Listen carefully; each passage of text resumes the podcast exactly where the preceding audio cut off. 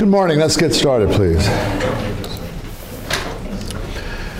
Today's class and tomorrow's class are um, require some justification.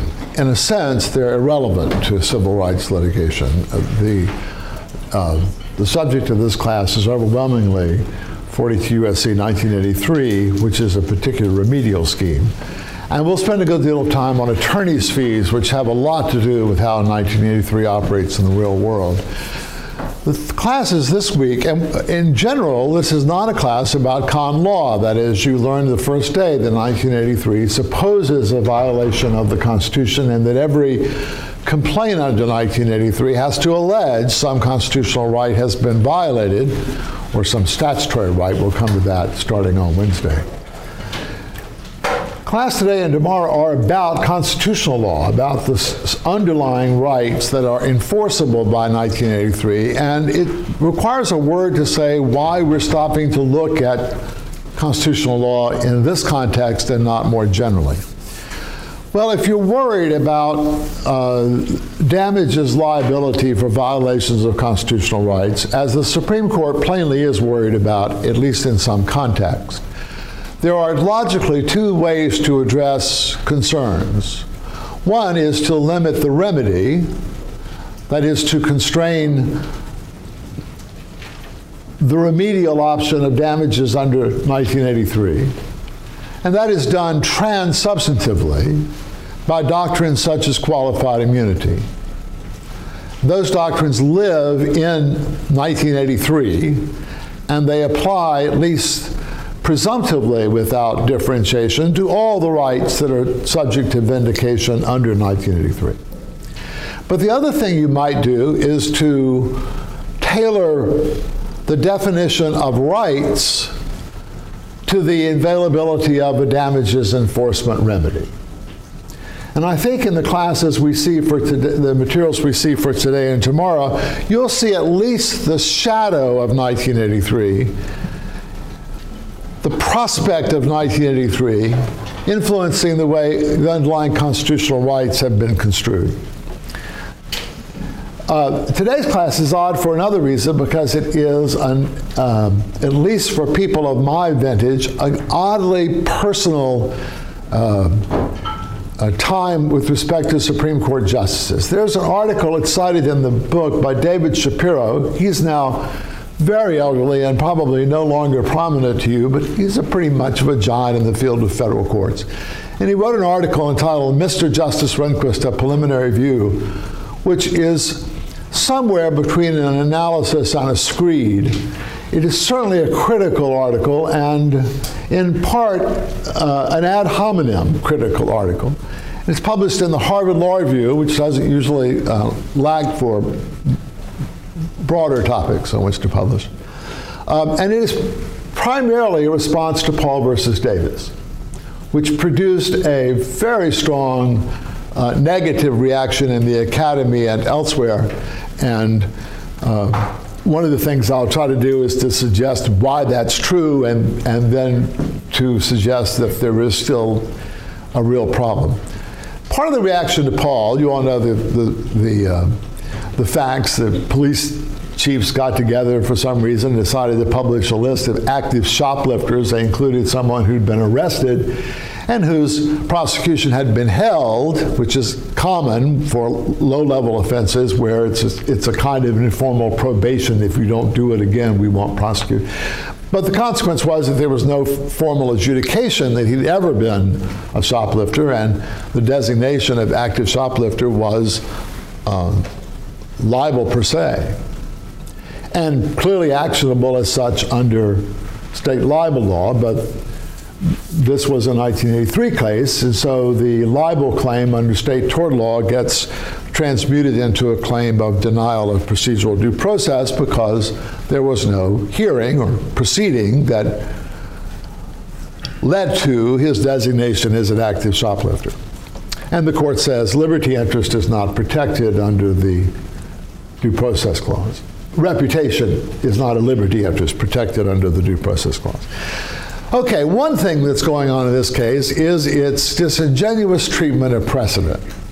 The precedents here are not all of a piece, but there plainly are precedents favorable to the plaintiff's position in this case, which are given short shrift by the majority opinion. One is Jenkins versus McKeithen, which is about, it's, it's about a Louisiana entity called the Labor Management Commission of Inquiry, a little bit like the uh, House Committee on Un-American Activities. It was sort of a roving, investigatory, accusatory body of the state of Louisiana. And their uh, actions involved very similar labeling of people, uh, and the Supreme Court said that they had to provide some procedural protection. It seems plain that that case treated reputation as a kind of liberty interest. The majority more or less ignores it. Brennan says it appears only in a dissembling footnote. More prominent is Wisconsin versus Constantineau, nineteen seventy-one, only a few years before Paul versus Davis. Wisconsin versus Constantineau involved an odd procedure where people who had been found to be excessive drinkers were posted, and the posting was um, having your name up on a list of people to whom it was uh, illegal to sell liquor. So the posting involved uh, two things simultaneously. It involved a constriction in the opportunity to buy alcohol, but it also involved this public labeling or shaming. And the critical language, which is uh, repeated in both majority and dissents, the critical language from Wisconsin appears on page two twenty-nine. And this language, of course, was all over the briefs in Paul versus Davis, where a person's good name, reputation, or honor, uh, good name, reputation, honor, or integrity is at stake because of what the government is doing to him. Notice and an opportunity to be heard are essential. Now, the plaintiff in this case read that, and the dissent reads it as saying that notice and an opportunity to be heard are essential when the government does something that stigmatizes you, when they take away the, your honor, your reputation, your good name. In other words, that reputation is a liberty interest. The, the majority, and I think the majority more or less admits that that's what the Wisconsin, Wisconsin versus Constantineau court originally meant. But the majority says, look, we think that interpretation is troublesomely broad. We can read it narrowly, and we do. We read it to mean that you have to pr provide procedural due process when someone's legal rights are restricted. And in this case, the person was not only publicly shamed, but also barred from purchasing alcohol, so that there was a constriction in legal rights. David Shapiro said that it is simply impossible to rep uh, reconcile Paul versus Davis with the precedents. Henry Paul Monaghan, Columbia, wholly startling was what he said of the Supreme Court's treatment of precedents. Now, a second objection has to do not with uh, the sort of bona fides of the court's explanation, but with the substance of the court's ruling, the policy of the case. And that is the holding that reputation by itself, standing alone, is not liberty. Now, why does that matter? Well, after Roth versus Board of Regents, due process no longer just protects everything that matters. That's what one might have thought in nineteen sixty or sixty-five or seventy.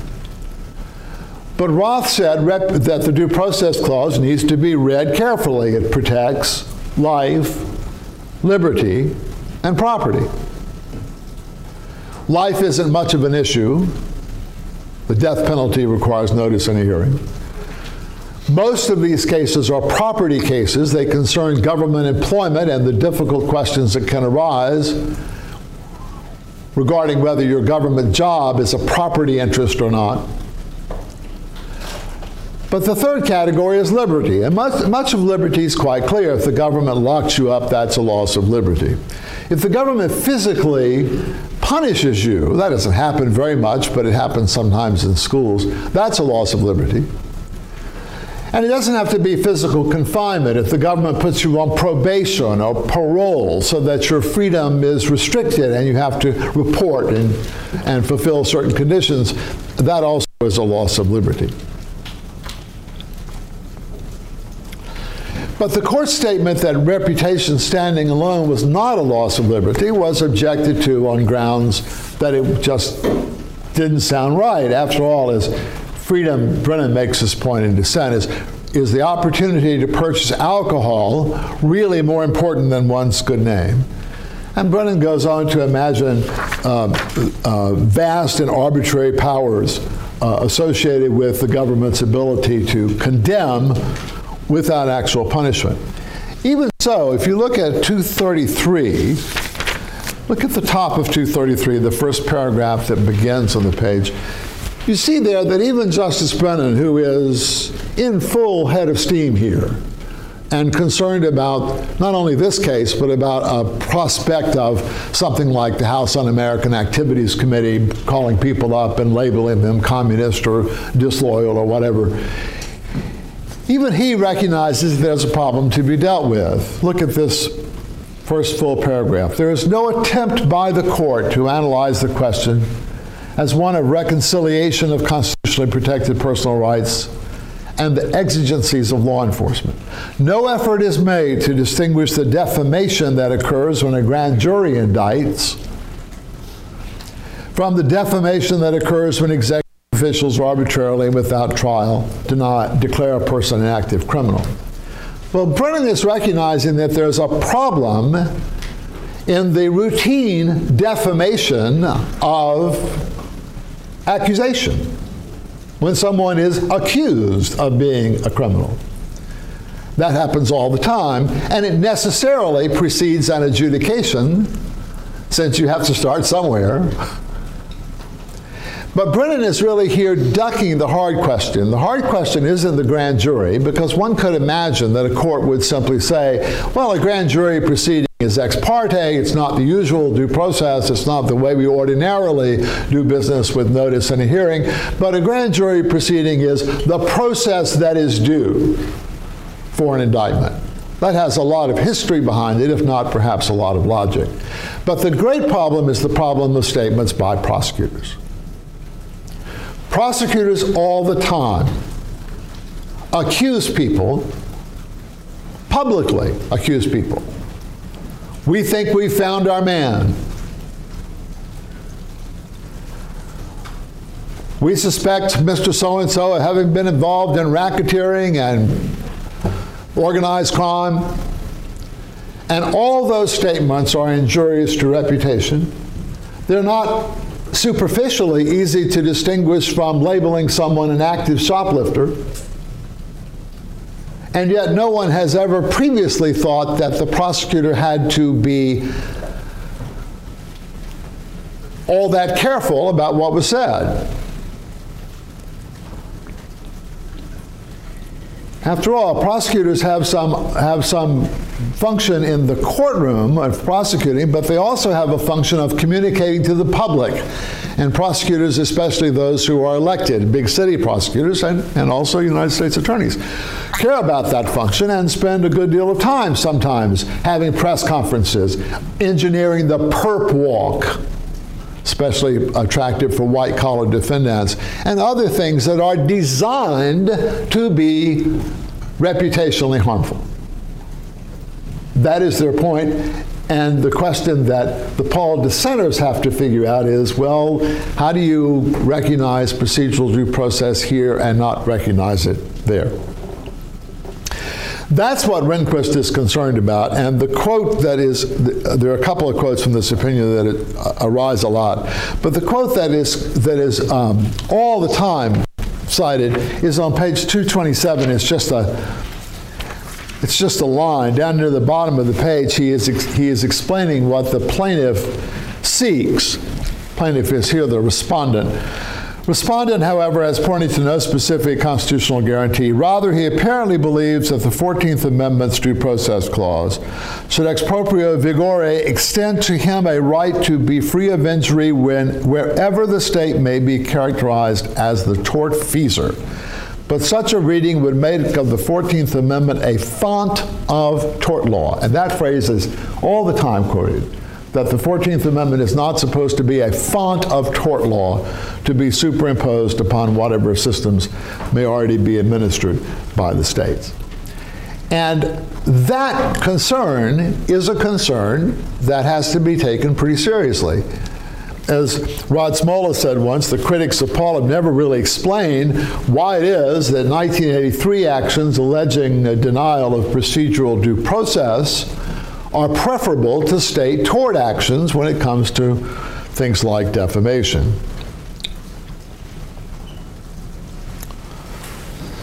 Now, what does this, all, all this have to do with nineteen eighty-three? Well, I ask you to engage on a hypothetical.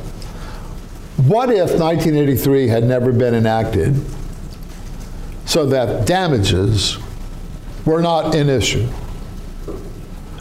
What if the only federal remedy sought here was injunctive relief?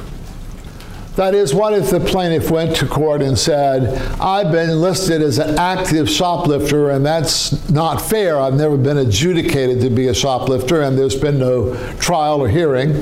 I want an injunction against that publication. I want them to take it down.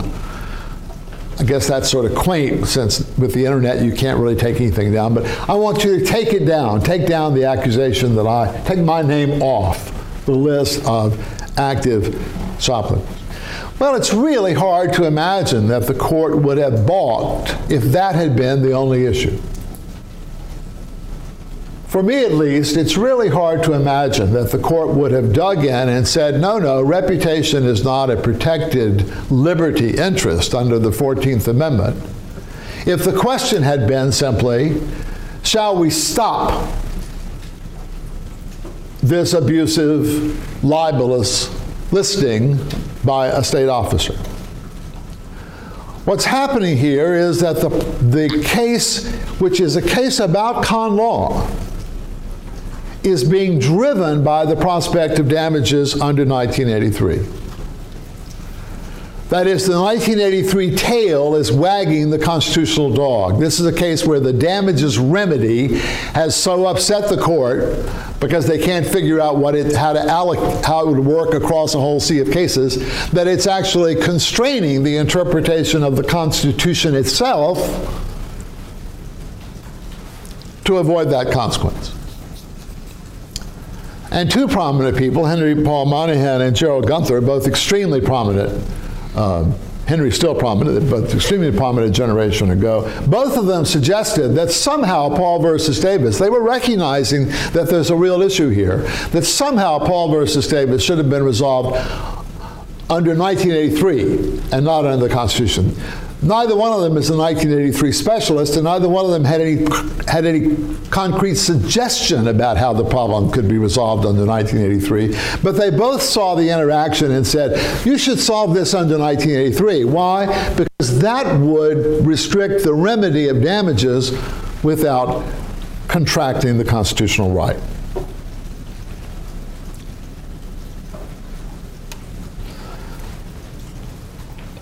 Now, Paul versus Davis is an interesting case, and, and the, the merits of it are interesting. I really am into it only to make the point I've just made to you, which is that I think it's a decision that reflects the shadow of damages liability under nineteen eighty-three. Any questions about Paul before we move on?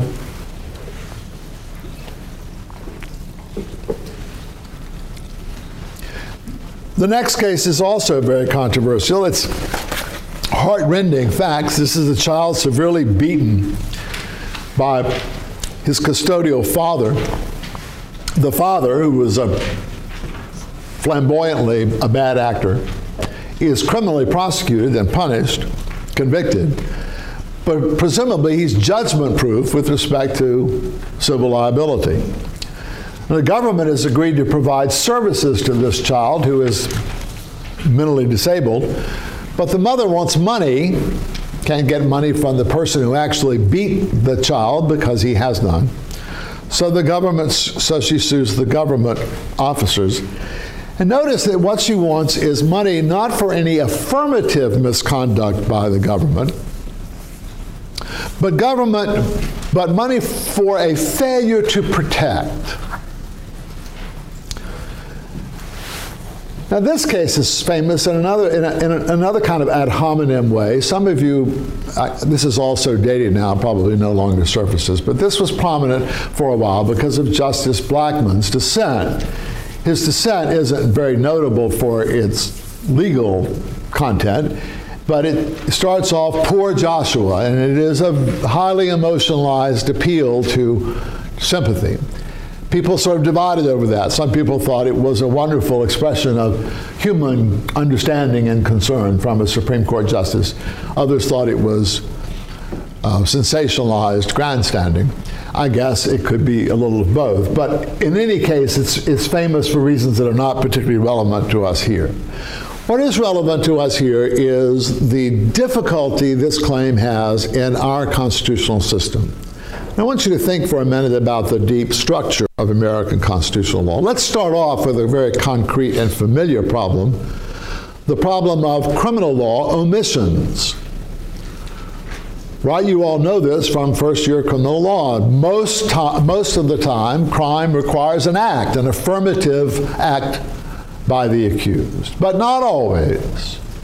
You can be held liable criminally for an omission if you have a legal duty to act. But only if you have a legal duty to act. And the traditional reason given for that is that in the nature of things, lots of people's inaction may contribute to a bad result. To take the kind of example I used in the first year, if a person drowns in a shallow wading pool and there are one hundred people standing around, presumably all of them, or most of them, caused the death in that but-for sense if they didn't step in and do something about it. And yet the prospect of imposing criminal liability on on very large groups of undifferentiated people has always seemed unwieldy and in, in, in some sense unfair. So the courts have, for centuries, imposed liability for omission only in the face of a duty to act. Now, generally, our Constitution does not impose on the government any duties to act. It's an eighteenth century document.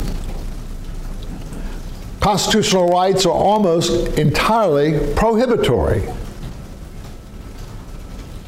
Right? They are a series of thou shalt nots directed to government.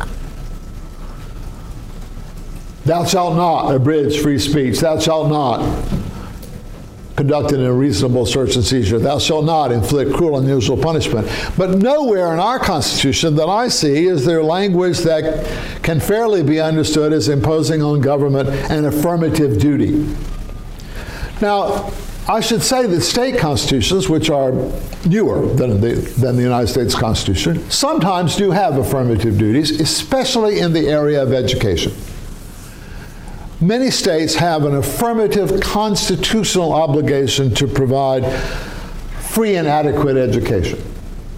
And if you are an aficionado of school finance litigation, which is a huge field, Jim Ryan, formerly of our faculty, is probably the nation's uh, finest expert in that field. If you're into school finance uh, litigation, you know that some of it occurs under the federal Constitution, and the allegation is that the financing of public schools violates equal protection, but in many cases the litigation goes forward under state law because of state constitutional provisions creating an affirmative obligation, affirmative right to free and public education.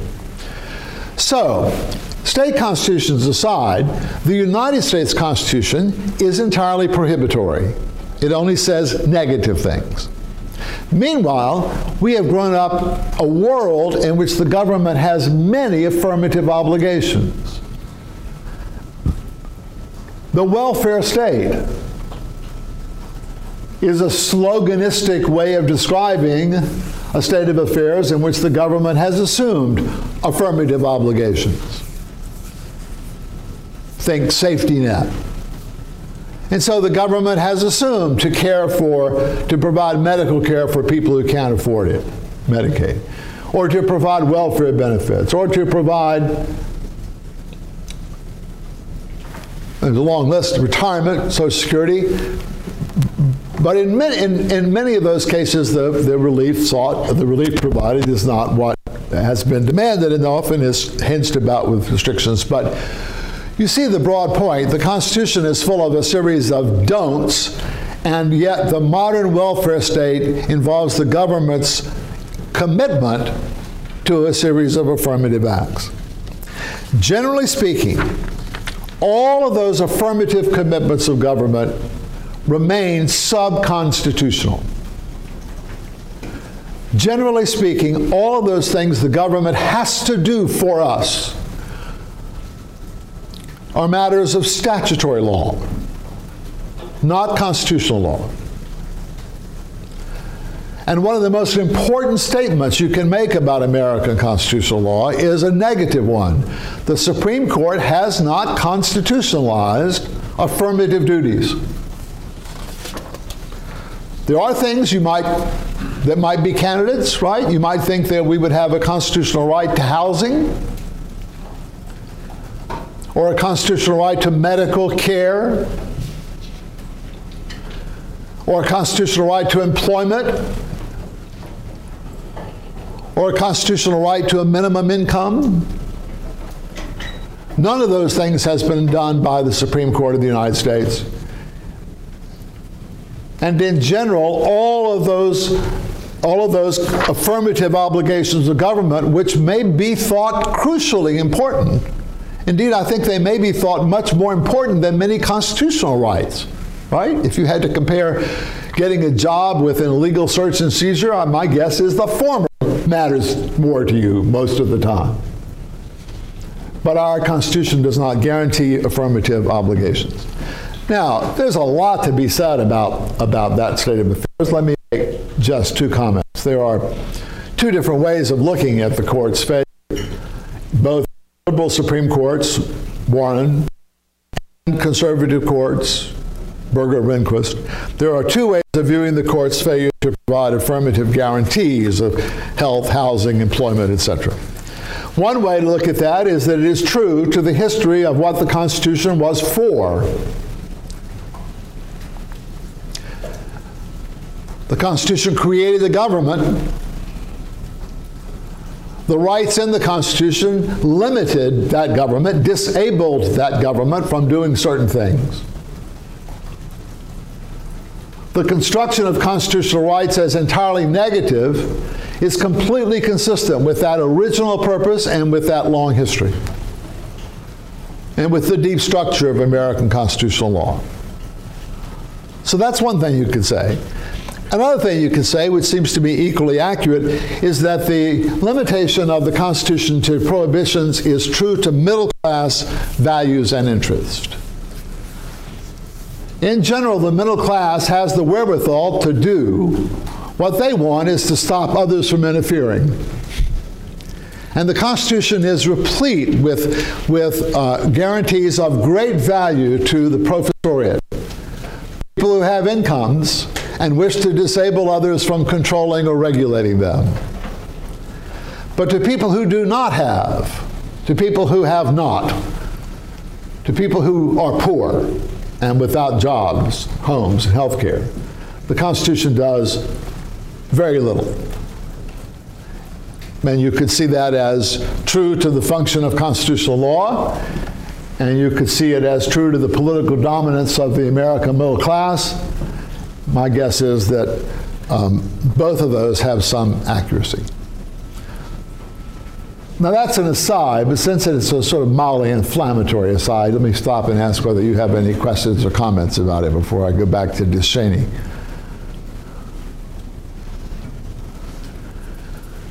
Well, DeShaney is trying to put an affirmative obligation on government, and the um,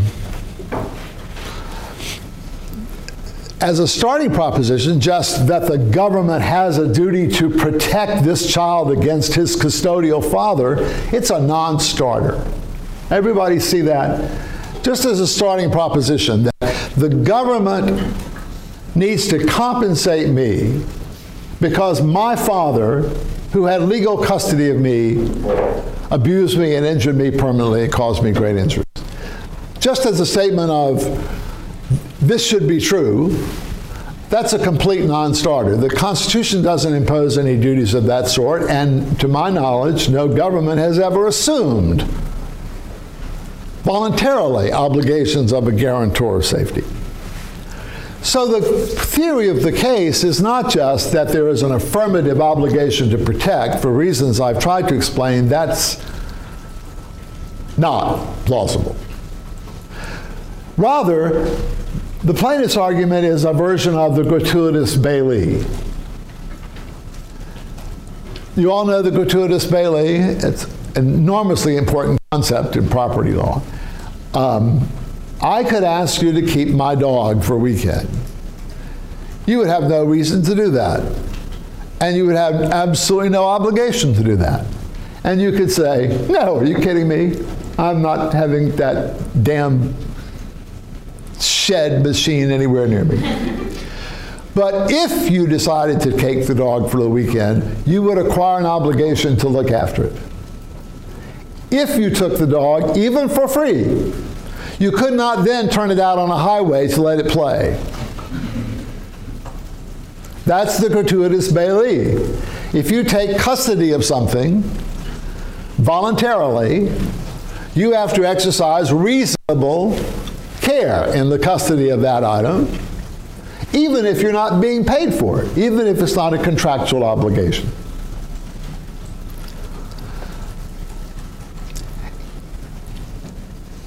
That same idea arises in criminal law cases where there is a duty to rescue. You all know this from criminal law. There is no general duty to rescue, right? If, if you see a small infant dying in the tidal pool, which is eighteen inches deep, and you just don't want to get your shoes wet, well, you may be contemptible, but you're not a criminal. You can walk right by. But if you assume some responsibility, if you take the child out of the tidal pool and take it home to give it a bath and make it warm, and then neglect to feed it, they will prosecute you as a criminal. You see the difference? You have taken custody and control, and when you do, you acquire an obligation to exercise uh, reasonable care. Now that's a very familiar idea, and the idea is, and it's, it's, it's pre constitutional. It goes way back to concepts of property law, like the gratuitous bailee. The idea is that if I take custody of someone, I shield that person from the helpful intervention of others. I acquire responsibility over that person, not because I have it to begin with, but because I have isolated that person from self-help, in some cases, and isolated that person from the fruitful intervention of others. So familiar old criminal law chestnuts that I teach in the first year, somebody has a, a, a, a person who's disabled by drug use or alcohol consumption and takes that person home and then does nothing in the face of emergency. That is highly likely to be a crime of neglect. Where did the duty to care for the person come from? It came from isolating that person from the assistance of others. If you left the person alone in the street, the next person who came by might have helped him. But when you took the person home, you secreted him from the aid of others and therefore acquired an obligation to act reasonably in rescuing. Does that make some sense? Well, that same idea applies very straightforwardly to government. Government has no affirmative obligation to provide you adequate medical care. They, ass they assume an obligation, but I mean they have no constitutional obligation to provide you with medical care, or a job, or a place to sleep, or any of the other things that we would think of as the essentials of a decent life. They can neglect all that constitutionally if they wish. But if the government puts you in custody, all of those obligations now rise, right? If you are a prisoner, the government has to provide you with medical care. I don't think any of us would be very pleased with the medical care we provide in the prison, but that's a different subject. They must provide adequate medical care if you're a prisoner, because you are now their problem. They have put you in custody. And they must feed you, right? And in some other ways, they must give you an opportunity to correspond with your lawyers and so forth. But they must actually provide medical care, sustenance, housing that is not cruel and unusual. They must do a variety of things once you're in their custody. And the uh, um, The traditional understanding of that rule it is that it is, it is that is that it is limited. The government's affirmative obligation is limited to custody. Now, if you want to identify what's really being thought about here, think on the one hand of you and I living in open society and the government doesn't have any obligations, and then on the other hand of someone who's actually confined in a mental institution or a prison and the government does have affirmative obligations. Those two cases are clear, right? The huge dispute is about education, because education has a little bit of the qualities of each. Education is not custodial, and the government, by running public schools, doesn't uh, isolate children from the intervention of their parents or from the charity of their relatives or from the concern of private entities in America. But the government does require that you go to some school, and if you have no other options, you are therefore required to go to public school. And there have long been efforts to extend the government's affirmative obligations beyond custodial relationships to education. Well, that's the background against which DeShaney is litigated. And against that background, the argument here is quite radical. Procedural due process provides merely a doctrinal articulation. It depends on interest in liberty and property. Those interests are created by state law. So the argument is that when the government undertook to provide child protective services, in other words, when the government, as part of the welfare state, provided some mechanism for the supervision and oversight of child care and child protection, that just as if the government had put that child in custody, it then acquired a comprehensive obligation of affirmative care. To state the same point in federal-state terms, the, the, the articulation here is that when the state voluntarily undertook to protect children, as all states do, right, with, with child abuse reporting laws and some staff people and some inspections and people who can be called, that when the state voluntarily undertook to provide child protection, it gave you a federally protected interest in child protection, such that the state's obligation has to be discharged at least reasonably, at least adequately.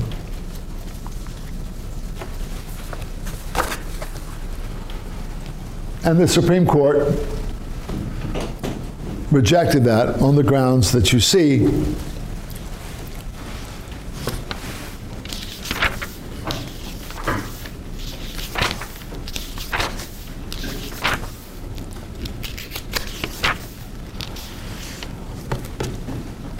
Although it's a six three decision.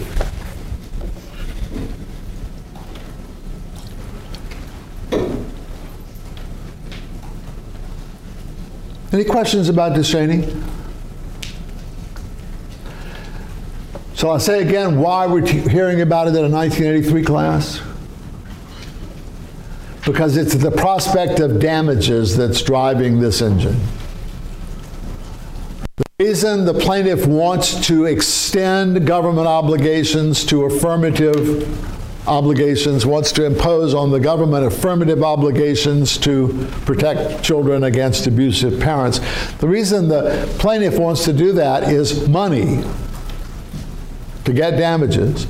And the reason the court is unwilling to recognize that claim is because of the prospect of huge financial obligations incurred by states that do things in a half-assed way. If you want to think of it this way, this is sort of the old, um, probably before your time, but back when these affirmative things were litigated, one of the things the Warren Court used to say was, welfare reform can go one step at a time. By that they meant that the government can agree to do X toward relieving hunger or providing housing or providing some kind of jobs without doing everything to relieve hunger or provide housing or jobs. They can do one step at a time. In other words, they can do reform efforts that are incomplete. And what the plaintiff's theory in Paul versus Davis implies is that they can't. They can either stand back and do nothing, or they can ensure adequate protection and pay money if it's not provided. And what's driving that debate in this case is the prospect of money damages, and those money damages at the state level are state tort claims. You all know the state tort claims run up against uh, state sovereign immunity, and so there are issues there of just how much the state will agree to waive tort claims, uh, and that's quite varied from state to state. But this is an issue of federal damages liability for state defaults, and that's an issue that arises by virtue of nineteen eighty-three. Make sense? Questions or comments about DeShaney?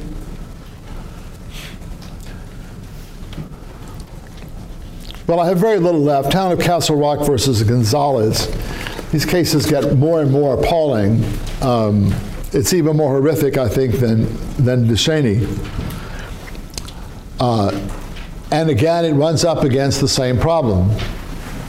There are no constitutional rights guaranteeing safety.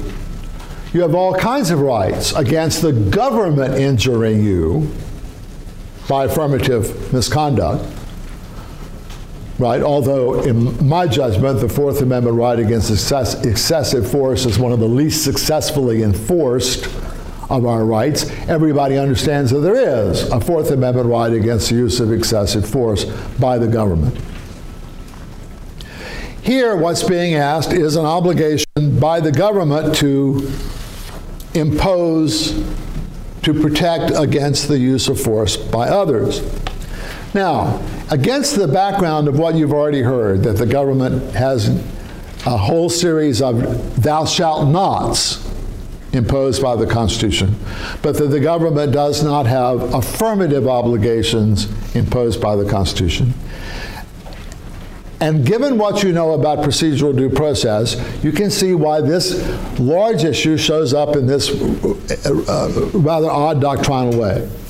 Remember that after Roth versus Board of Regents, the Supreme Court has said procedural due process protects only three interests: life, liberty, property. You have to have one of those three interests before you get procedural protections at all. No life, no liberty, no property, no procedural due process, period. Now, if you have life, liberty, or property, and if that is taken from you by the government, that's the requirement of state action in the fourteenth Amendment. Then you get some procedural protections. And what are they? Well, they vary a lot. Usually we just dismiss the whole, that whole statement with the phrase notice and hearing. You get notice and a hearing. Well, you get notice and a hearing depending on when it happens and how feasible it is to give the hearing, et cetera, et cetera, et cetera. You may not realize how elaborate procedural due process can be or how minimal it can be, right? I guess the most extreme is the death penalty, where you not only have all the panoply of protections of a criminal trial generally, but there are a whole series of particular protections, special rules, bifurcated proceedings, for example, that are articulated in the context of the capital sanction. And I guess at the lower end of the scale, the, the, the least procedurally protective um, scheme I've seen is uh, the spanking of school children. And the spanking of school children is okay if somebody does it other than the person who was offended. That's basically all it takes, is the intervention of some, some other person. In other words, in that context, procedural due process means almost nothing. So in terms of what procedural due process requires, it's like a big accordion. It goes from almost nothing to everything you can think of. But it doesn't apply at all unless there's life, liberty, or property. So the point of the litigation, and I hope this is informative about uh, Castle Rock, the point of the litigation is to an, an attempt to identify something that creates a liberty or property interest under state law. Now, of course, the kid has a liberty interest not to be, the kids who were murdered have a liberty interest not to be murdered, but they weren't killed by the government. So that straightforward assertion of a liberty interest doesn't involve the right actor, doesn't involve the right defendant. It's a perfectly good claim against the, the father who did it, but not against the government.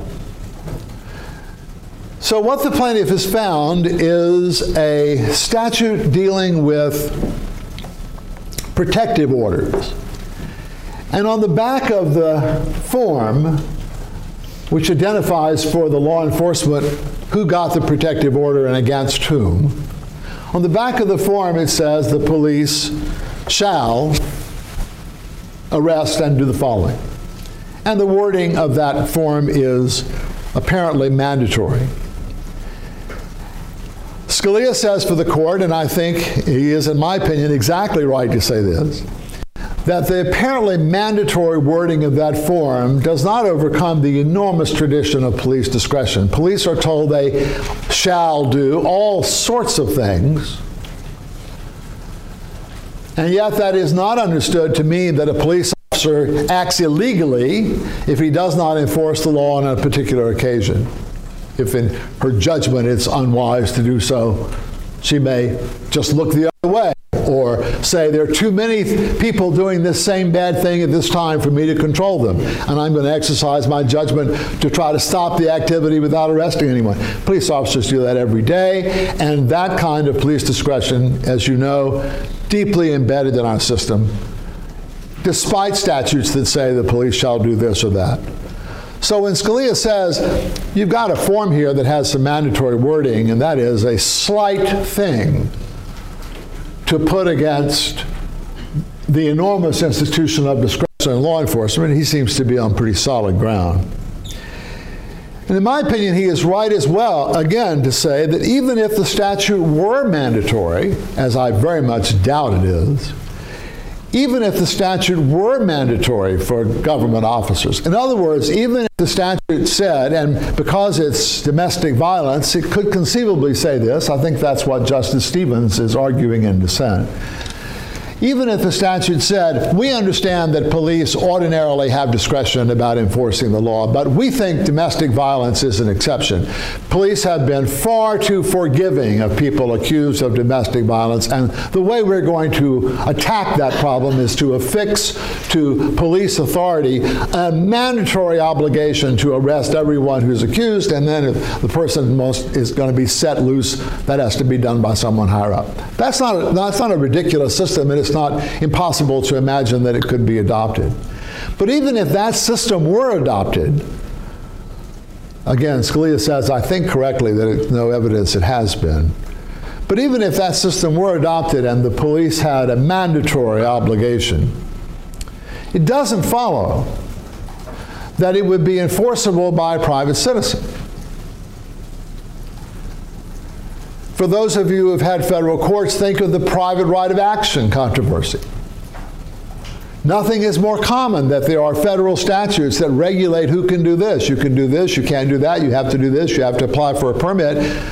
Many of those statutes can be enforced by private citizens if the regulated entity doesn't do what the statute requires, but many cannot.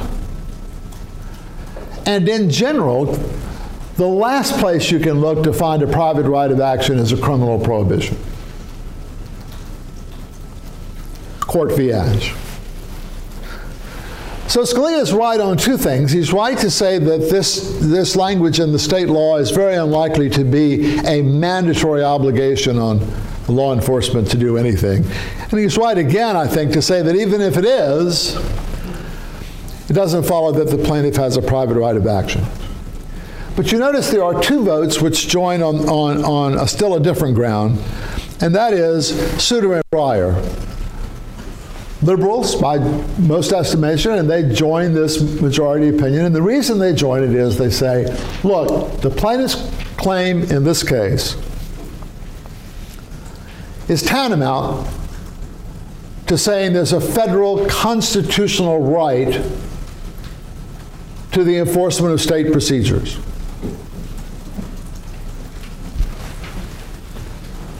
When a state sets up some procedure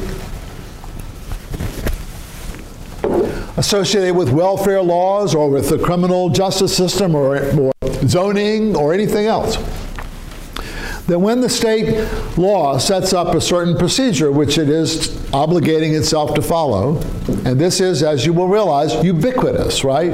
Everything the state government does, it has some procedure for doing it, whether it's, whether it's issuing permits or classifying uh, property for um, zoning restrictions, et cetera. That anything the government does, it sets up a, a procedure for doing it, and Castle Rock comes perilously close to wanting to say that any time the state doesn't follow its procedure, it has violated a federal constitutional right.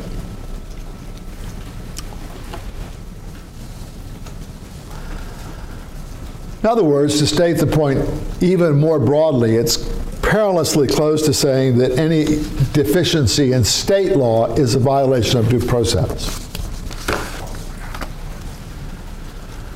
Now, that may not strike you as shocking. I encounter people, in law school mostly, but not, not exclusively. I encounter people who have identified, as they think, some defect in state law, some failure of the state to abide by its own procedures, some problem in the administration of the state system, some error, some misconduct in the state, and say, well, that's a federal due process violation, isn't it? One of the most important things you can learn is that the answer to that is a plain, unadorned no. Violation of state law does not equal a violation of federal due process. Failure to follow state law is not in itself a federal constitutional problem. Just at that simple level, if you fail to follow state law, or you violate state law, or you depart from the procedures authorized state law, you violated state law. But it does not follow that that equals an occasion for federal intervention. You have to articulate that specially. And what DeShaney and even more clearly uh, Castle Rock are trying to do is trying to use procedural due process in a way that converts failure of state authorities to follow state law into a violation of due process. And so far, the Supreme Court has been pretty clear in rejecting that suggestion. If it accepts that suggestion, the consequences will be enormous. And the reason they will be enormous is because of the background authorization of damages remedy in every single case by nineteen eighty-three.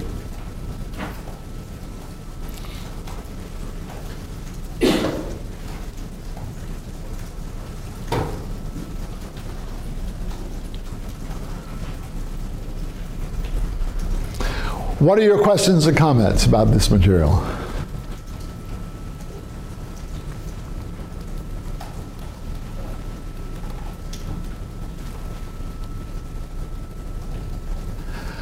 Well, we have one more class of a similar description. The class tomorrow is about procedural due process in nineteen eighty-three. And again, it's a class about federal constitutional law, which has been influenced or operates under the shadow of the prospect of damages remedy under nineteen eighty-three.